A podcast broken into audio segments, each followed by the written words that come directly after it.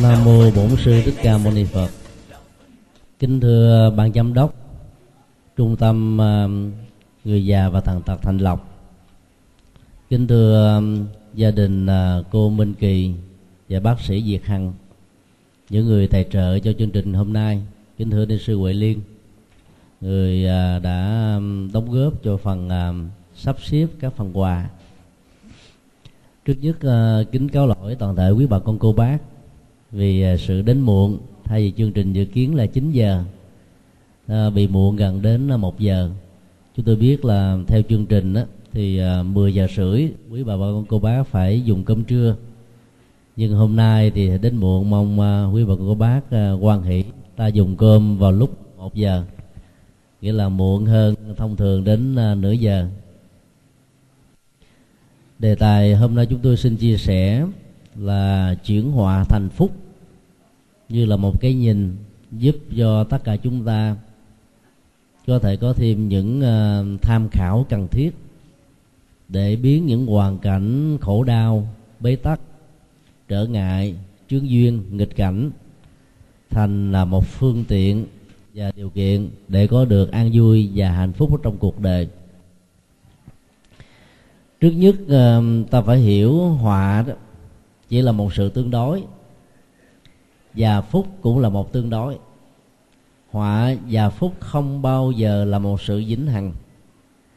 Dầu cho ta có được hứa hẹn dưới bất kỳ ngôn ngữ nào thì à, cái họa nó đến rồi cũng sẽ đi. Cái phúc đó, nếu không biết cách giữ đó, có rồi nó cũng hết. Cho nên trong hoàn cảnh à, khốn khó và bệnh tật thường ta nghĩ rằng mình là người bất hạnh nhất ở trên cuộc đời này. Thỉnh thoảng quý bà con cô bác có nghĩ thế không? Có không? Có hả? Mà quý bác trai thì không nói thì như vậy cũng là một điều hay. Lối suy nghĩ đó là một thói quen. À, vì ta mới à, lượng định được những cái khó khăn về đời sống vật chất là bất hạnh thôi. Nhưng ta không thấy được rằng là cái bất hạnh đó nhưng ngoài những khó khăn vật chất nó còn là uh, ờ, nhận xét của uh, tinh thần. Những cái bế tắc về đời sống cảm xúc những cái khó khăn trong mối quan hệ giữa con người với con người những uh, nỗi đau thầm lặng bên trong cảm xúc. Rồi uh, những điều uh, ta ước muốn mà không được thành tựu. Tất cả những điều đó đều được gọi chung là bất hạnh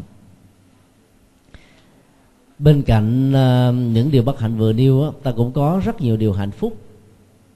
Có thể rất là giản đơn nhưng lại có một ý nghĩa rất lớn trong cuộc đời của mình. Ví dụ uh, ta vẫn còn được sống để hít thở không khí trong lành mặc dầu ở tuổi già và bệnh tật nhưng cũng là một cái điều rất là may. Rất nhiều tỷ phú triệu phú trên cuộc đời tiền sừng biển bạc muốn hít thở không khí nhưng mà không còn điều kiện để hít thở nữa vì họ chết yểu hoặc là chết trong các tai nạn hoặc là chết ở trong uh, những uh, đau thương bế tắc nói chung. Do đó còn có được sự sống là một phước báo còn có được sự hít thở là một phước báo còn có mặt với nhau trong sự quay quần hợp đoàn hòa hiếu rồi kính thương chia sẻ chăm sóc lẫn nhau là một phước báo do đó ta hãy nghĩ đến những cái may mắn này mà mình có được, trong khi rất nhiều người khác muốn mà không có được. Để ta rũ bỏ bớt những mặc cảm rằng cuộc đời của mình là bất hạnh nhiều hơn, hay nói cái khác là hầu như suốt cuộc đời của ta là sống trong sự bất hạnh. Thay đổi một cái nhìn, ta sẽ thay đổi cả một kinh hướng cuộc sống. Và lúc đó đó, họa sẽ trở thành một điều kiện để đắp xây phúc báo hay là hạnh phúc. Tất cả những cái đó không cần có tiền bạc cũng không cần có sức khỏe chỉ cần thay đổi cái tầm nhìn cũng giống như cái công tắc á, bật và mở thôi. Chỉ cần chúng ta bật cái tắc tư duy tích cực đó lên thì mọi thứ sẽ um, sống một cách có ý nghĩa. Để minh họa cho đề tài này chúng tôi xin uh, kể quý vị một vài câu chuyện có thật ở trong uh, xã hội trước nhất là câu chuyện tái ông thất mã mà phần lớn uh, quý bà con lớn tuổi đều biết về câu chuyện này. Tái ông là một ông lão sống ở vùng biên giới. Vì là vùng biên giới cho nên chiến tranh thường xuyên xảy ra. Ông chỉ có một đứa con trai duy nhất thôi ở tuổi 20 rất là bảnh bao khôi ngô tuấn tú thương lắm. Cho nên uh, ông mới mua cho nó một con ngựa để nó um, lo việc đồng án hoặc là giải trí thưởng ngoạn cảnh đồng với trời xanh mây bạc gió thoảng mây bay. Thì hôm đó đi chơi thì cậu um, 20 tuổi này hăng sức quá cho nên cởi ngựa rất là nhanh. Chẳng may con ngựa vấp ngã cả ngựa lẫn người cởi đều bị thương tật làng sớm nghe tin đó, đến mới chia buồn. Nói là chúng tôi à, chia buồn với nỗi đau thương tật của con trai của ông. Tay ông mới trả lời chưa hẳn đó là một điều bất hạnh đâu. Trong họa thường có phúc trong phúc có họa mà. Cảm ơn quý bà con cô bác đã đến chia sẻ nỗi đau với gia đình của chúng tôi. Sau đó đó thì um, cậu này đó chân à, bình phục trở lại và chuẩn bị ờ, đi ờ, chơi tiếp. Thì con ngựa bị mất. Người ta đến ờ, chia buồn ông lần thứ hai. Thì ông cũng lặp lại một câu tương tự. Chưa chắc gì việc mất ngựa là một điều bất hạnh. Thì vài ngày hôm sau đó, thì con ngựa đó dẫn về thêm một con ngựa khác, quý, sang trọng hơn. Nhiều người làng sớm thấy như vậy mừng quá, đến mới chia vui. Mong ông hãy đãi khao cho chúng tôi một buổi trà cũng được bánh cũng được. Miễn có là vui. Vì có thêm con ngựa thì chắc chắn rằng là gia đình ông sẽ khấm khá hơn về phương diện kinh tế. Ông nói uh, chưa chắc điều đó là may mắn đâu. Tuy nhiên chúng tôi vẫn đãi à, quý bạn quý bà con cô bác là đến chia vui với gia đình. Sau cái tiệc chia vui đó đó thì đứa con lại leo ngựa cỡ tiếp.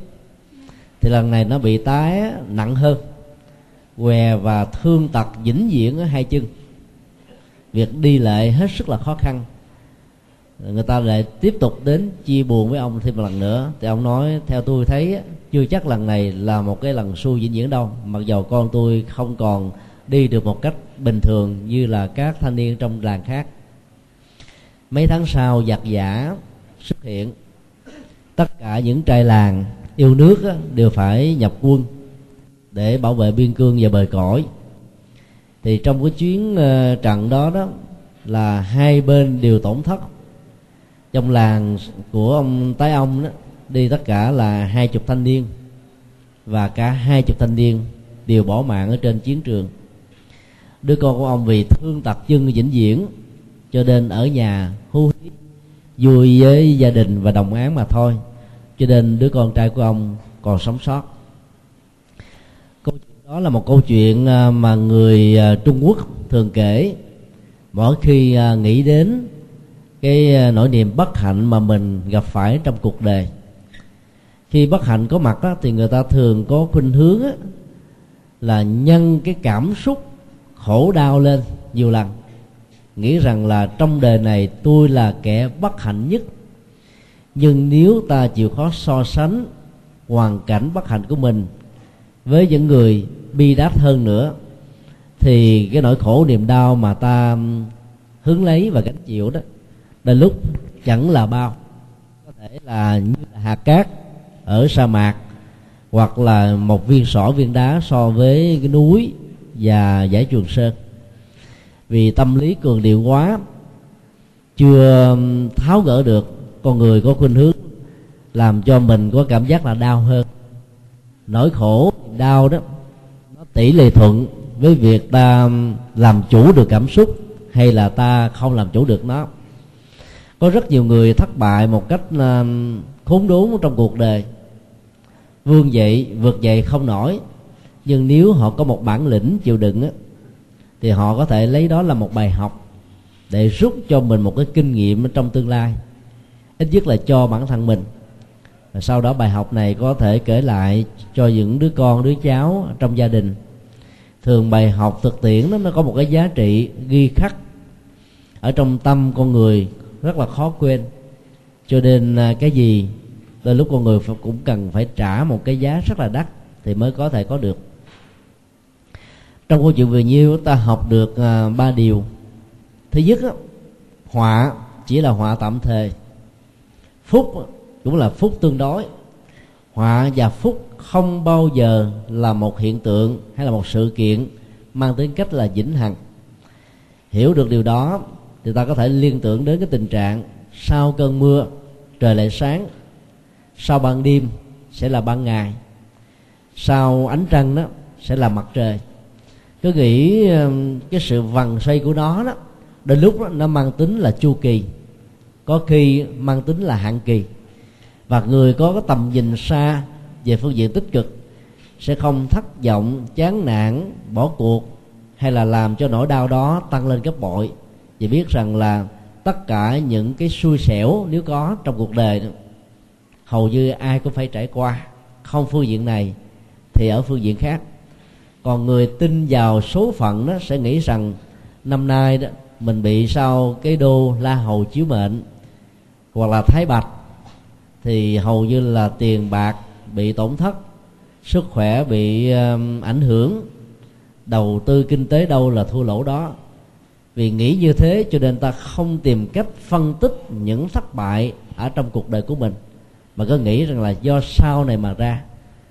Trong rất nhiều người thành công ở phương tây, vốn không hề tin đến 12 con giáp và khoa bói toán của trung quốc lại là những người đó, có một cái ờ, lối sống rất là vững. Năm nào họ cũng thành công, tháng nào họ cũng vững mạnh, bởi vì họ biết được cái quy luật nhân quả của nền kinh tế thị trường. Đầu tư vào lúc nào thì thành công, đầu tư vào lúc nào bị thất bại. Và trong lúc mà bị khủng hoảng tài chính toàn cầu như hiện nay, họ vẫn biết đứng vững để vượt qua bằng cách đó là xin viện trợ của chính phủ hay là hợp tác liên danh với các công ty khác để có thể giữ vững được bằng không. Cái cơn lốc của um, khủng hoảng tài chính này có thể làm rất nhiều công ty bị uh, sụp đổ. Như vậy thay vì ta đổ lỗi cho số phận đã được ăn bài thì cái người đang sống ở trong cái phận sủi đó sẽ tìm cách thoát ly ra khỏi đó bằng cách là phân tích cái nhân quả tại sao tình huống đó diễn ra đối với mình hết sức là bi đát và tìm ra một giải pháp làm thế nào để vượt qua chúng một cách thành công.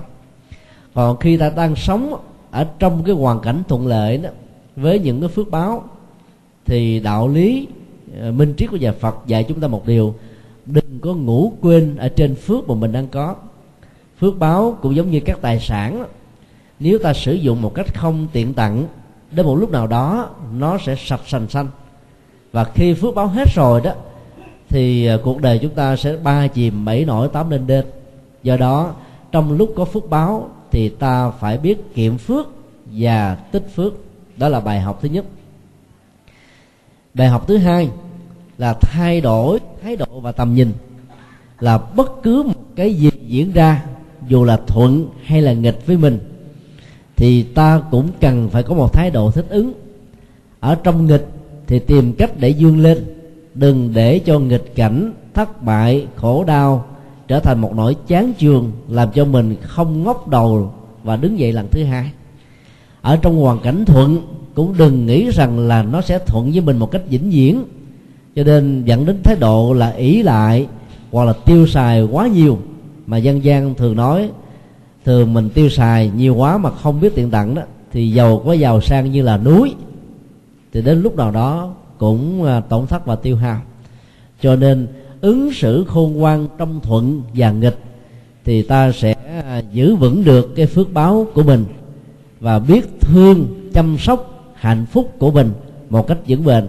Còn bằng không, ta sẽ trở thành như một con rối trước những cái hoàn cảnh mà mình lúc nào cũng trở thành kẻ nô lệ. Bài học thứ ba là bài học về tính tương lân khi thấy một người thân, người thương ở trong gia đình của mình, hay là một người làng sớm lâm vào những hoàn cảnh khốn đốn khổ đau, lời chia sẻ của chúng ta đó, mặc dầu không tốn tiền mua, nhưng lại có một cái giá trị trị liệu vết thương ở cái người đang bị khốn khổ. Bởi vì à, người bị khổ đau và bị vặn sủi đó, thường có cảm giác nghĩ rằng mình đang sống ở trong một cái môi trường hoàn cảnh thời gian bất hạnh cho nên lời chia sẻ chăm sóc sẽ làm cho người đó phóng thích đi nỗi đau một phần nào. Bởi vì người đó sẽ cảm nhận được rằng là tôi được người khác quan tâm được chia sẻ được chăm sóc. Như vậy là bên cái vận rủi tôi lại kết thêm cái tình thân tình thương tình nghĩa và tình người. Do đó nỗi đau đó, đó nó được vơi đi như là một cái liều thiết liều, liều thuốc bổ giúp cho cái người đang bị đau có thể chống lành và vượt qua được bệnh tật nếu như ở trong ờ, cảnh hoạn nạn khốn đốn mà không ai đến hỏi thăm chúng ta, cũng không ai đến chia sẻ mình, và nhất là trước đây ta đã từng thành công, giàu sang, phú quý, bây giờ tới nghèo khốn, tình thân, tình thương không có cánh mà bay, thì cái mặc cảm về cái gọi là nhân tình thế thái sẽ rất là lớn, làm cho nỗi đau gia tăng gấp bội. Cho nên hiểu được tâm lý đó, ta phải có lòng đến với người thân, người thương của mình mặc dù trước đây đó giữa quan hệ hai người có thể có trục trặc, thì trong cái khổ đau này người ta rất dễ lòng bỏ qua. Nếu mình đến với người khác bằng tấm lòng thật sự, cho nên học bài học ở đây là hãy chia sẻ nỗi đau bằng cách là gieo rất tình cảm, tình thân, tình thương bằng những lời an ủi, hỏi han để có thể giúp cho người kia có thêm được cái nghị lực để vượt qua sự khốn khó. Đó là ba bài học để giúp cho mình có thể chuyển họa thành phúc. Câu chuyện thứ hai, chúng tôi tạm gọi là can đảm trong sự đứng dậy. Một à, ông phú hộ giàu có lắm, là một phật tử thuần thành. Có đứa con trai năm 18 tuổi rồi, tướng thì to con lớn sát ấy thế mà cái khí khái của đấng mày sâu nam tử không có. Cái tướng à, cái vẻ nó yếu ớt lắm, không có bản lĩnh không có sức chịu đựng, không có được cái à, thái độ đối đầu với các cái à, nghịch cảnh diễn ra. Lệ thuộc, nương tựa vào tình thương yêu của người cha và gia đình lâu quá rồi nó trở thành như là một kẻ bạc nhược. Người cha thương con mình nhiều lắm, biết rằng là nếu không giúp cho nó, có thể trở thành một người có bản lĩnh, thì sau này khi mình qua đời đó, đứa con sẽ bị khổ đau, khốn đốn, thì toàn bộ gia sản kế thừa đó sẽ chẳng biết đi về đâu nghĩ nhiều cách, có người tư vấn, khuyên ông là hãy dẫn con mình cho nhập vào thiếu lâm tự để học võ thuật và học cái cách mà luyện ý chí ở ngôi chùa nổi tiếng là kỷ luật thép. Đứa con lúc đầu ngần ngại không muốn đi, cha buộc con phải đi, nếu con không đi thì tình cảm cha con sẽ bị sức mẹ và cha sẽ không chu cấp cho con tất cả những cái gì mà cha đã chu cấp trong 18 năm qua đứa con vì sợ mất đi cái phần tình thương và sự chu cấp, cho nên bấm bụng theo cha lên thiếu lâm tự. Tới chùa, vị sư trụ trì mới yêu cầu đứa con rằng là nếu con vào đây, con phải tuân thủ theo kỷ luật của chùa. Nghĩa là một ngày phải có 4 tiếng luyện khổ công, rồi đọc những cái sách minh triết của Phật giáo, lao động tay chân rồi và học và văn chương chữ nghĩa. Như vậy một ngày đó, học và lao động không dưới 10 tiếng. Đứa con lè lưỡi. Cha mới nói, con hãy cố gắng làm. Ở đây bạn bè của con sẽ nhiều lắm. Con sẽ sống hạnh phúc hơn là ở gia đình chỉ có cha và con mà thôi. Vì tin cha cho nên đứa con ráng cố gắng vượt qua. Nhà sư chủ trì quay sang đứa con và nói rằng, quay sang người cha và nói rằng nếu ông muốn con ông thành công, trong vòng 3 tháng ông không được quyền đến thăm nó. Hãy để cho nhà sư huấn luyện nó theo cái phương pháp truyền thống của thiếu lâm tự. Người cha vì thương con, nhưng vậy ráng mà chuyển hóa cảm xúc, cho nên hứa với nhà sư là không đến thăm. Gần 3 tháng trôi qua, chỉ còn khoảng 3 ngày nữa là đến hạn kỳ. Ông nhớ con chịu không nổi mà đến à, sớm và yêu cầu à, hòa thượng chủ trì cho tôi gặp đứa con. Nhà sư nói ông đã chưa giữ đúng được lời hứa hẹn cho nên bây giờ ông hãy ở ngay nhà khách của chùa. Ba ngày sau mới cho gặp mặt. Ba ngày sau đó thì à, khi gặp mặt đó, thì bên cạnh cậu thanh niên này là có một vị võ sư trẻ và có nhiều cái chiêu thuật võ công lắm nhà sư chủ trì mới yêu cầu trước khi dẫn con xuống núi đó thì ông hãy cho nhà chùa thử chiêu của thiếu lâm. Đối với các võ sinh khác tu học khoảng chừng năm mười năm á, thì phải qua la hán đường là phải đánh thắng 18 ông la hán thì mới cho xuống núi. Bằng không xuống núi là có thể là bị ngã quỵ. Còn trong tình huống này vì con ông chỉ được 3 tháng học ở thiếu lâm trong 3 tháng mùa hè thôi cho nên không cần phải qua la hán đường, mà chỉ cần qua võ sư này. Đứa con nghe nói như thế, le lưỡi là muốn xỉu à. Hòa thượng chủ trì mới nói, con đã học tinh thần của võ lâm là không được ngã quỵ, không được đầu hàng, không được bỏ cuộc. Hệ té ngã thì phải dùng đôi tay và bàn chân của mình để mà đứng dậy. Không nên nương vào gậy của người khác mà đứng cậu học trò 20 tuổi này vâng lời thầy dạy và muốn lấy le với thầy, với với cha của mình, cho nên chứng tỏ rằng mình là một người có bản lĩnh. Người võ sư trẻ tuổi tài ba lõi lạc đó gia chiêu. Chỉ một cái chiêu đầu tiên thôi là cậu thanh niên này là ngã quỵ đó. Tím mặt. Nó đứng dậy lần thứ hai.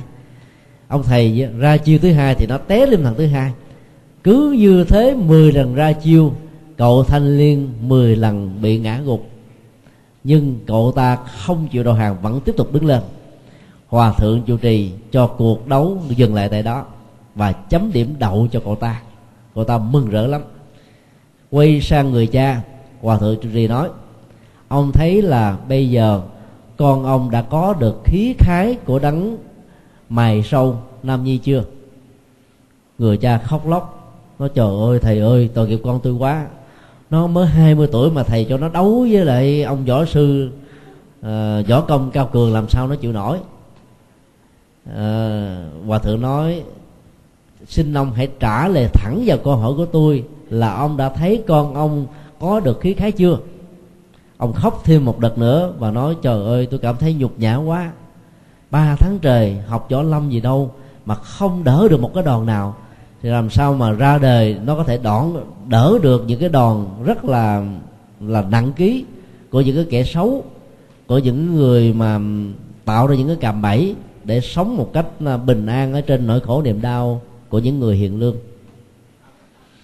Hòa thượng chủ trì lại kế bên ông vuốt da và kêu cầu đứa con đứng lại kế bên người cha.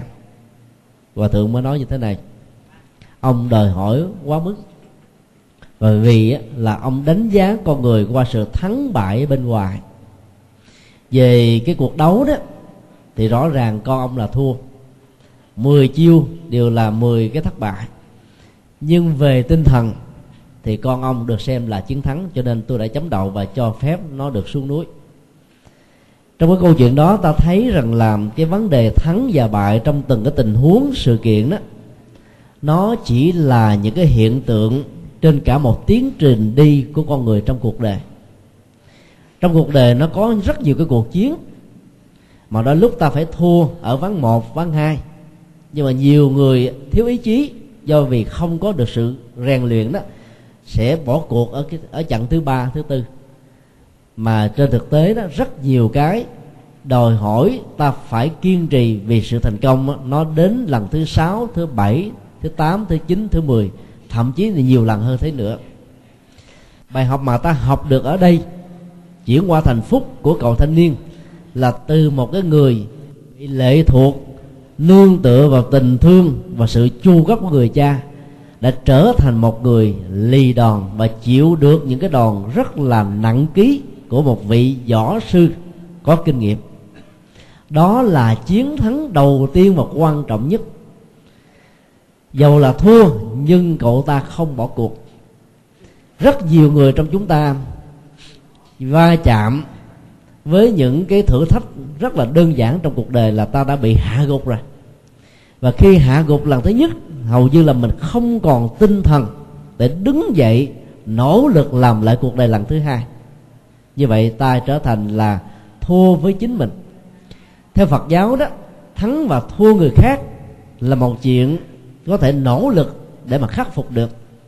Và đức phật còn nói, thắng một ngàn kẻ địch mạnh hơn ta nhiều lần. Mặc dầu rất khó làm, nhưng không phải là không làm được nếu ta có óc thông minh. Tương kế, tủ kế, vận chuyển cái tình thế xấu trở thành một tình thế tốt. Từ một cái tư thế thất bại trở thành một tư thế hoàn toàn thắng. Vấn đề ở chỗ là trí khôn ngoan có được sử dụng một cách đúng cách hay không? Đức Phật nói Dầu có thắng được như thế cũng chưa quan trọng, Bởi vì thắng chính mình đó mới là quan trọng hơn. Ta bị rất nhiều cám dỗ, Nhiều thói quen xấu hạ gục mình trong cuộc đời. Ví dụ ờ, người nam đấy có thể có những cái thói quen nghiện ngập, rượu chè, bè bạn, thậm chí là ma túy, xì ke tất cả những thứ đó nó, mặc dầu không phải là kẻ thù trực tiếp, mà mình có thể nghĩ nó như là bạn để giúp cho mình quê đi, nỗi sầu, quên đi nỗi đau. Nhưng trên thực tế là khi đưa những thứ này vào trong cơ thể, ta trở thành kẻ nô lệ một cách rất là lâu dài. Và như vậy ta bị chúng là đánh ngã quỵ mình. Ai có những cái thói quen thuốc, rượu và những cái độc tố đó, thì ta phải bắt trước cậu thanh niên. Có thể nỗ lực lần một không thành công lần thứ hai, lần thứ ba, lần thứ tư.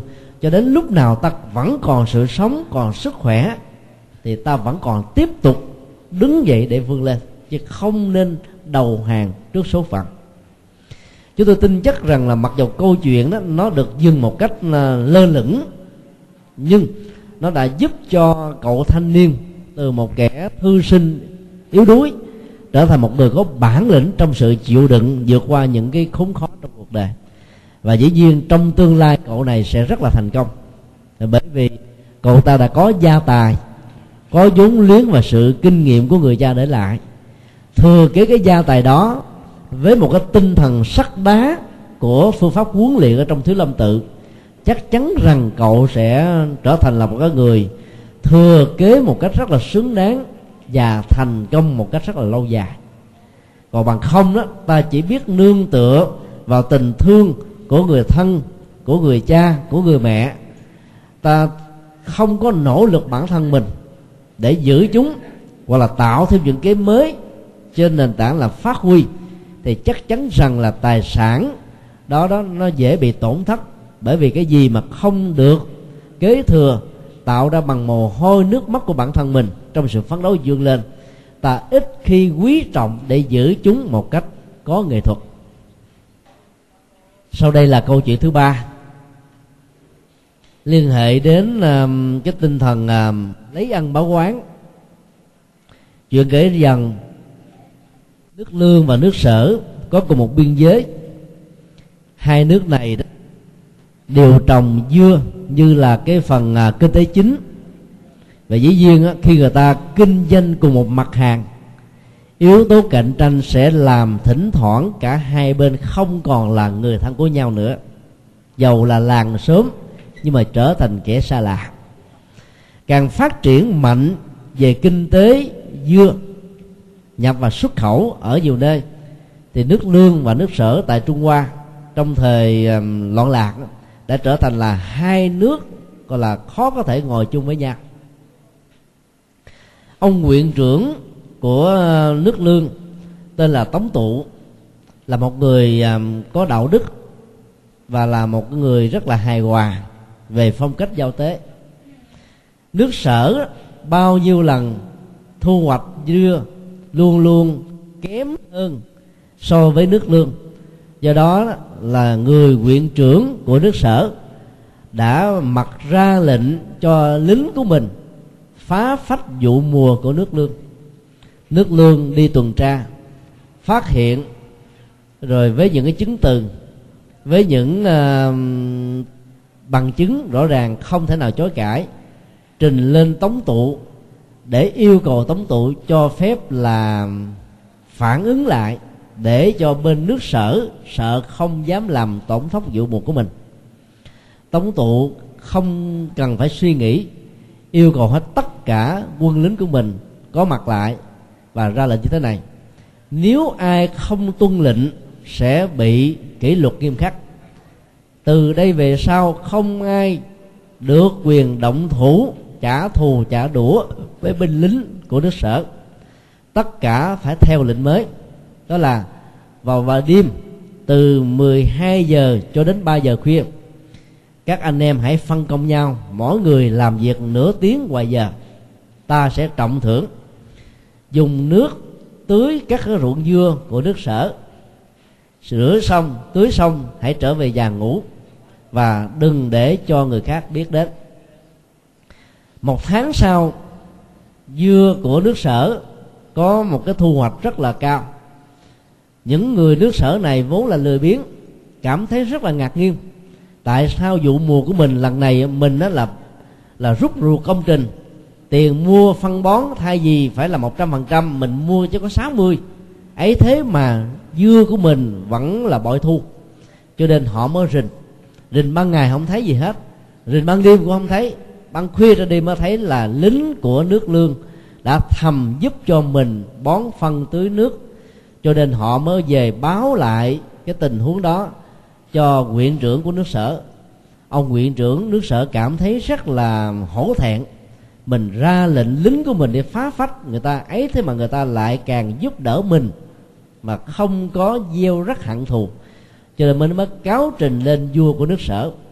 Vua nước sở nghe thế mới phán một câu như thế này. Dùng ăn trả quán là cái cách hạ địch thủ tinh vi nhất. Nhưng dù sao đi nữa, đây cũng là một giải pháp hòa bình. Cho nên ta ra lệnh cách chức ông huyện trưởng của nước sở này. Và bổ nhiệm ông huyện trưởng khác. Nhưng vì ông có cái công là báo trình sự kiện có thật, cho nên là không có tù đài, mà chỉ làm dân giả mà thôi. Kể từ đó, nước sở và nước lương trở thành hai nước thâm giao với cái tình láng giềng hỗ trợ nhau về kỹ thuật, hỗ trợ nhau về phân bón, về nhân sự, về đầu tư và cùng giúp nhau xuất khẩu thành công và hai nước luôn và sở giàu từ việc xuất khẩu dưa từ đó. Câu chuyện có thật này à, cho chúng ta thấy là cái um, quán hận ở trong cuộc đời đó nó thường phát sinh từ cái mối cạnh tranh nghĩ rằng là nếu công ty khác đối thủ khác hay là những người đầu tư khác thành công thì là đồng nghĩa rằng mình mất cái phần chỗ đứng ở trên thương trường. Và do vậy, ta thường xem những người sản xuất cùng một mặt hàng là đối thủ một cách rất là vô tình. Tinh thần của nhà phật dạy chúng ta là hãy thay đổi cái quan niệm đối thủ trở thành là sự phục vụ. Ta cứ nghĩ, sản phẩm mà mình tạo ra, nó có cái chức năng là phục vụ cho khách hàng nếu có một công ty nào khác đầu tư mẫu mã, chất lượng và quảng cáo tốt, người tiếp thị hay, thì họ có cơ hội để phục vụ được khách hàng, thì ta phải đỡ tốn công phục vụ cho cái mảng khách hàng đó. Như vậy, thay vì ghét bỏ, cạnh tranh, rồi hại lẫn nhau trên thương trường, thì tinh thần nhà Phật dạy chúng ta là hãy đầu tư chất lượng cho mình. Bởi vì khi ta có chất lượng uy tín về thương hiệu sẽ có mặt thì lúc đó ta mặc sức mà ăn. Chứ đừng có nghĩ theo cái cách tiểu thương là lấy uy tín trong giai đoạn 1 rồi làm mất uy tín trong giai đoạn 2 và làm cho người ta có ác kiến và thành kiến đối với ta trong những giai đoạn còn lại thì ta sẽ mất khách hàng một cách vĩnh viễn. Hại lẫn nhau ở trong um, cạnh tranh không phải là một điều tốt ta đừng sợ rằng là mình không có khách hàng. Sản phẩm nào cũng có cái nhu cầu tiêu thụ của nó. Nó sẽ có cái loại khách hàng tương thích mà thôi. Cho nên ta hãy đầu tư và phát triển tốt về phương diện mình. Thì phước báo này sẽ gia tăng, uy tín trong khách hàng sẽ có. Thì sản lượng và sản phẩm của chúng ta sẽ có một chỗ đứng rất là vững chãi dùng à, ân đức để à, tháo gỡ những cái quán hận trong cuộc đời là giải pháp lâu dài. Là bởi vì à, nếu ta giận rồi phản ứng tức thời, ta có thể làm nguôi cái cơn giận của mình. Nhưng hậu quả của sự ăn quán giang hồ này đó sẽ làm cho hai bên không bao giờ có được hạnh phúc. Nỗi khổ niềm đau theo đó mà cứ chồng chất qua năm tháng do đó ta phải tìm cái cách để tháo gỡ một cách nhẹ nhàng. Trước sau gì ta cũng thành công. Vấn đề ở chỗ là có kiên nhẫn và tấm lòng. Bài học mà tống tụ cho chúng ta đó là kiên trì nhẫn nại trong việc làm lành, giúp đỡ tha nhân.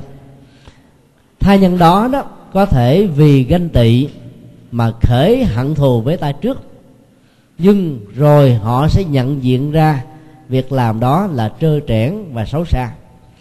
Cái tòa án lương tâm sẽ làm cho rất nhiều người phải hội đồng. Không ở giai đoạn này thì cũng ở giai đoạn sau. Ta đừng vì hận thù cá nhân mà biến mình trở thành một cái tòa luật pháp theo cái kiểu giang hồ.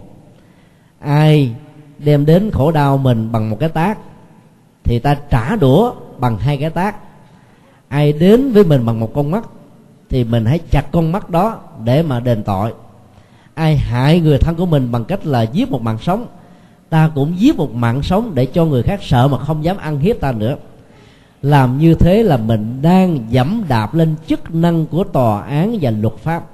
Hãy để cho tòa án và các luật pháp làm công việc này. Còn phận sự của mình là hãy giải quyết cái nỗi đau mà mình đang có chúng tôi nêu ra một ví dụ. Ở trong kinh đức nói, nếu mình là một cái người tốt đang đi đường, có một cái mũi tên ở đâu bắn vào, ta bị thương tật ở đôi chân, không đi được nữa. Lúc đó nó sẽ có ba phản ứng. Phản ứng một, quý vị gào thét lên, chửi bới và muốn truy tìm. Hung thủ đã tạo ra cái khổ đau của mình là ai? Phản ứng hai. Ta gào thét và yêu cầu các dịch vụ y tế đến để giúp cho mình bằng cách là gọi cái số ờ, cấp cứu ở các bệnh viện hay là nói cách điện thoại để yêu cầu người thân chúng ta chở chúng ta đi, hoặc là chúng ta yêu cầu các chiếc xe taxi để chuyển chúng ta đến bệnh viện. Tình huống ba khổ đau làm cho mình chảy máu nhức nhối quá, đi không được. Bóp bò lết vài cái, nó đau nhức nhiều hơn, chịu không nổi. Ta ôm cái nỗi đau đó vào lòng, cắn răng chịu đựng, rồi chết. Theo quý vị quý vị chọn giải pháp nào? Giải pháp một, hai hay là giải pháp ba? Ở dưới ờ, cuối có một ờ, bác giơ lên con số 2 bằng cách là giơ hai ngón. Có nghĩa là phải tìm các cái dịch vụ y tế để chữa trị bệnh của mình đó là một sự lựa chọn rất khôn ngoan. Đức phật khuyên chúng ta hãy làm điều đó. Những cái oán hận mà người khác tạo ra cho mình, nếu mình trả đủ lại đó, thì trong những cái giờ phút ta ôm cái mối hận ở trong lòng, ta đang đì đọt và giết chết chúng ta từng giờ từng phút. Người mà ta muốn trả thù chưa chắc đã trả thù được, bởi vì còn có luật pháp. Và họ có những cái cách để tự bảo vệ chính họ.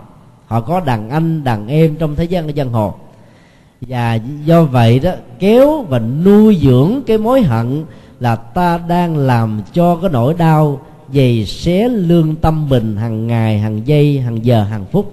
Và có nhiều người bị tai biến mạch máu mão hay là những cái chứng bệnh tim mạch, mất ngủ, bỏ ăn, ảnh hưởng trực tiếp đến sức khỏe của mình. Và cái tâm ác độc của mình bắt đầu trỗi dậy. Và nếu ta làm được điều đó đi nữa thì ta cũng bị luật pháp trừng trị tương tự như là kẻ làm xấu dành cho mình. Như vậy, một đứa ác độc, thêm đứa nữa thì hai đứa ác cũng giống như nhau, ta cũng đâu tốt hơn họ đâu. Cho nên không nên tìm giải pháp bằng cách là trả đũa để thỏa mãn cơn giận tức thời. Học bài học của tống tụ là làm sao để giúp cho người kia hồi đầu, bằng cách là đừng để người đó vào cái thế đường cùng ai cũng vậy, dù là xấu cỡ nào đi nữa, bị dồn vào thế đường cùng rồi, quản trí làm bậy nhiều hơn. Cho nên hãy mở cho họ một lối đi, để cho người đó thấy rất rõ rằng mình đã làm sai. Để còn có con đường không quá cảm thấy là mặc cảm, xấu hổ quá mà làm thêm nữa. Cho nên họ có con đường để trở thành một người tốt. Tống tụ đã thành công. Ở chỗ là làm cho ruộng dưa của nước sở ngày càng có giá trị về kinh tế. Cho nên người đó đã bắt đầu à, cảm thấy là ái nái cho nên mới báo lên là vua sở vua sở mới ra lệnh cách chức ông và bắt đầu từ đó trở đi hai nước này trở thành mối thăm giao chúng tôi xin đề nghị quý vị hãy thử áp dụng cái phương pháp này đối với những người thân. Ở đây quý vị sống với nhau thỉnh thoảng cũng lời qua tiếng lại người à, tánh nước, kẻ tánh lửa. Người tánh trời, kẻ tánh đất. Hai bên khó có thể hòa được với nhau. Là mình có một cái hận, cái thù, hay là gặp nhau không thèm nói chuyện. Mặt nóng, mặt lạnh, mặt nắng, mặt mưa. Thì bây giờ chúng ta hãy tìm cách để mình giúp đỡ dầu người kia. Người ta có hại mình hay là dù là vô tình hay cố ý, mình tìm cách nói chuyện, tâm sự, giải bài trước sau gì cái thiện chí của chúng ta cũng được người khác đọc được, cũng được người khác hiểu được, cũng được người khác cảm thông được, thì lúc đó đó, cái mối mà à, bất hạnh giữa hai bên sẽ được tháo mở. Còn nếu như mình không mạnh dạn làm điều đó, thì cái gút này đó, nó sẽ lan tỏa lớn dần, đến một lúc nào đó trở thành một cái khoảng cách vô hình khó có thể xóa bỏ được. Cho nên hãy học theo tấm gương của tống tụ để ta có một được một cuộc sống tốt đẹp hơn. Câu chuyện, là câu chuyện à, về à, kế thừa gia tài. Một người cha già, cũng là tỷ phú, muốn truyền à, gia tài tài sản lại cho con. Ông có hai đứa đứa nào cũng tài sức ngang nhau. Chia đồng chia đều thì chúng cũng không đồng ý với nhau chúng lại muốn là một đứa đó sáu phần, đứa còn lại là bốn. Là người cha, thì biết làm sao căn phân cho đứa anh hai hay là cho đứa em út. Cho anh hai từ đứa em út bị khổ đau. Cho em út đứa anh hai không à, không ơn chịu. Cho nên à, ông mới làm một cuộc đánh đố, gọi hai đứa con lên. Bây giờ cha cho hai con, hãy thử tài, thử sức với nhau. Ai thắng thì hưởng được 60 phần trăm, ai thua thì 40 phần trăm nếu hai con đồng ý, thì cả hai hãy cùng ký vào cái bản ờ, hợp đồng. Trước mặt, cha, cả hai đều ký. Cha mới giao cho mỗi một ờ, đứa con như vậy là một sâu chùa, một sâu chìa khóa. Mỗi một sâu chìa khóa gồm có ba chục chiếc và một cái con ngựa mà chúng có thể tự lựa chọn từ cái vườn ngựa, từ từ từ cái chuồng ngựa.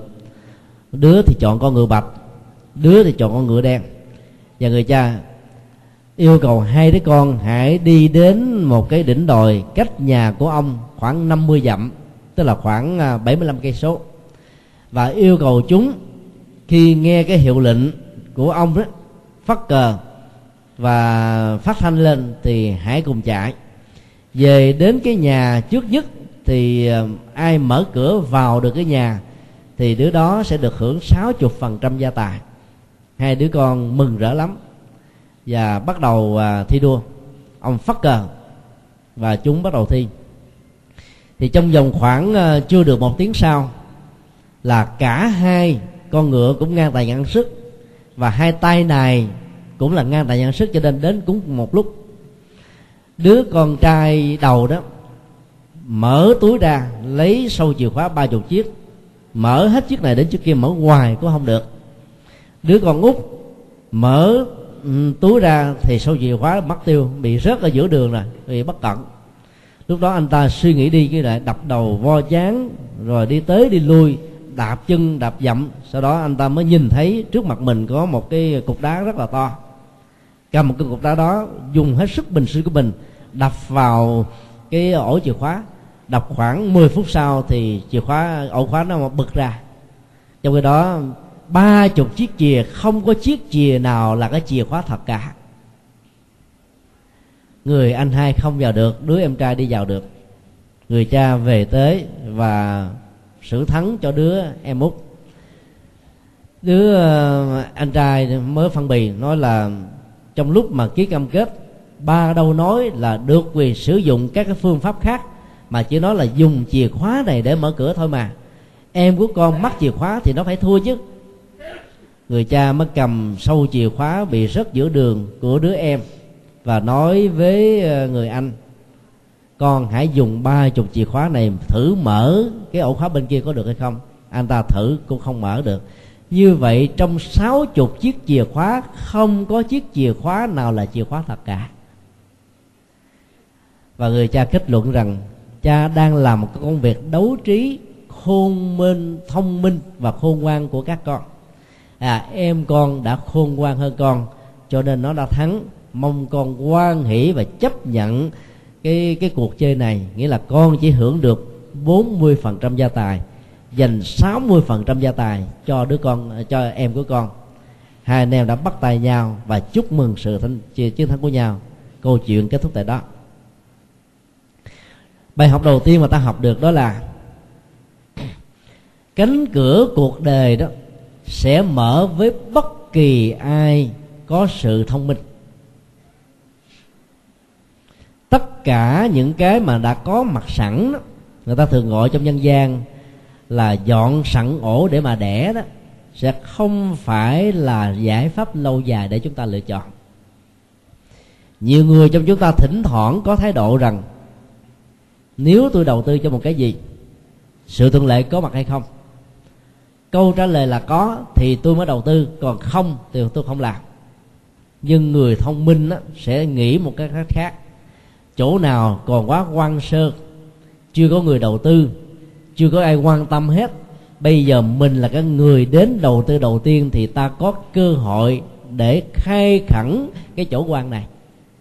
Thay vì sợ than thở trời về đây tôi phải làm nhiều quá tôi phải tốn nhiều công sức quá tôi phải lo toan nhiều quá. Thì người đó sẽ không bao giờ có được cơ hội để giành lấy sự thành công ở trong cuộc đời.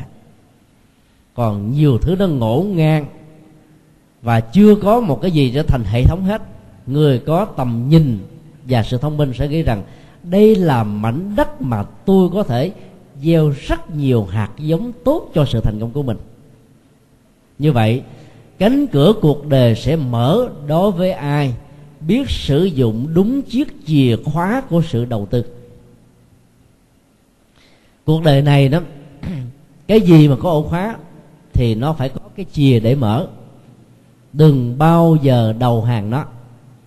Một bài toán khó. Khi ta bị bí lù có thể ngồi 10 tiếng nó cũng không ra. Ngồi hai chục ngày nó cũng không vỡ lẽ. Mà chỉ cần trí thông minh nó ra là nó ra liền ngay tức khắc cho nên á, trí thông minh là chiếc chìa khóa quan trọng nhất. Cái gì tạo ra trí thông minh?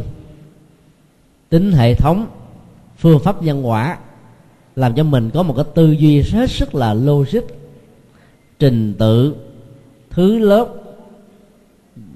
có trước có sau có trực tiếp có gián tiếp có mình có người có ta có hoàn cảnh như vậy, khi mà mình phối hợp tất cả các điều kiện, sắp xếp lại là theo một trình tự thì sao sẽ tìm ra được giải pháp cho các vấn nạn. Không có gì là không giải quyết được. Do đó, muốn thông minh, sáng kiến, phát minh để đóng góp những điều hay thì ta đừng bao giờ đi theo lối mòn. Nghĩa là đừng bao giờ hài lòng với những cái đã có sẵn đừng bao giờ hài lòng với những cái đã được dọn sẵn. Mà hãy phải nghĩ đến cái cách là ta phải đóng góp một cái gì đó cho cuộc đời. Điều đó cũng đồng nghĩa là cho chính mình. Rất nhiều người khi được yêu cầu làm việc này, việc nọ, thì làm tính công ăn lương.